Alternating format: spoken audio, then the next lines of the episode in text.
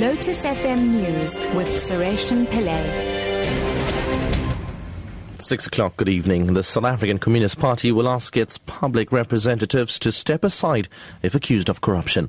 This is one of the resolutions taken at the party's Special National Congress, which was held in Soweto about two weeks ago. The party says this move is in line with its principle of zero tolerance approach against corruption, particularly in the state. In its conference discussion documents, the party warned that corruption in government is stalling service delivery and has become a major political point scoring area for those trying to wrestle power from the ANC. The party's head of policy, Malesela Maleka, says the SABC will be SACP rather will be setting up a committee to monitor discipline within its ranks.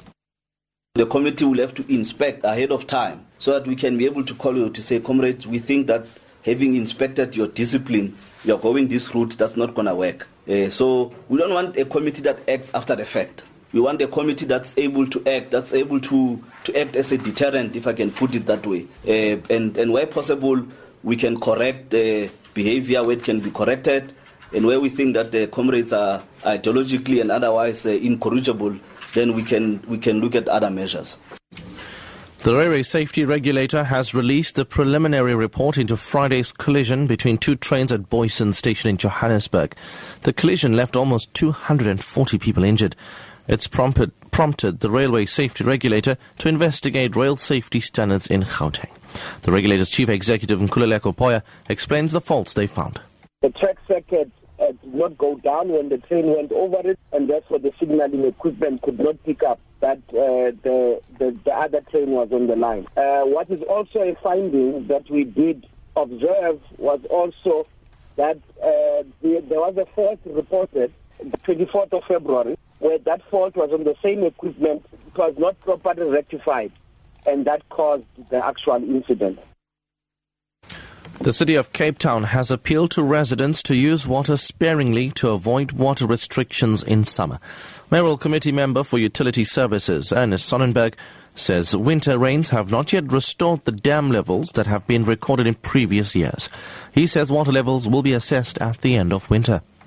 Some of the measures that residents can do is to, first of all, perform a water audit at home so that you know what is your daily usage and then set yourself a target in terms of what percentage of that you want to save and work towards that. Some of the other initiatives is to make sure that you've got no leaks on your plumbing system, to take a shower instead of uh, to take a bath, to reduce your shower time. Do not water your garden beyond 10 o'clock in the mornings, and then you can start re-watering only after 6. And finally, Sepp Blatter will not stand for re-election as president of FIFA. Blatter has confirmed this at a media conference in Zurich today, where it was announced that the elective conference will take place on February the 26th next year. Janet Witten reports. The press conference took on a farcical tone when it was interrupted by a British prankster who threw fake banknotes at the FIFA boss. But after he was escorted out by security, Blatter confirmed not only that FIFA will have a new president at the end of February, but that a reform committee was being set up. It will look at introducing centralized integrity checks, term limits, and a full disclosure of salaries for FIFA's executives. Blatter also says FIFA will cooperate fully with the US and Swiss investigations into corruption at the organization. As usual, it was an assured performance from Blatter, who's still maintaining he was totally unaware of any wrongdoing.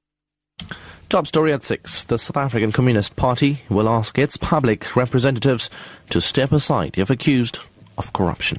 I'm Sureshan Pillay. I'll be back at half past 6.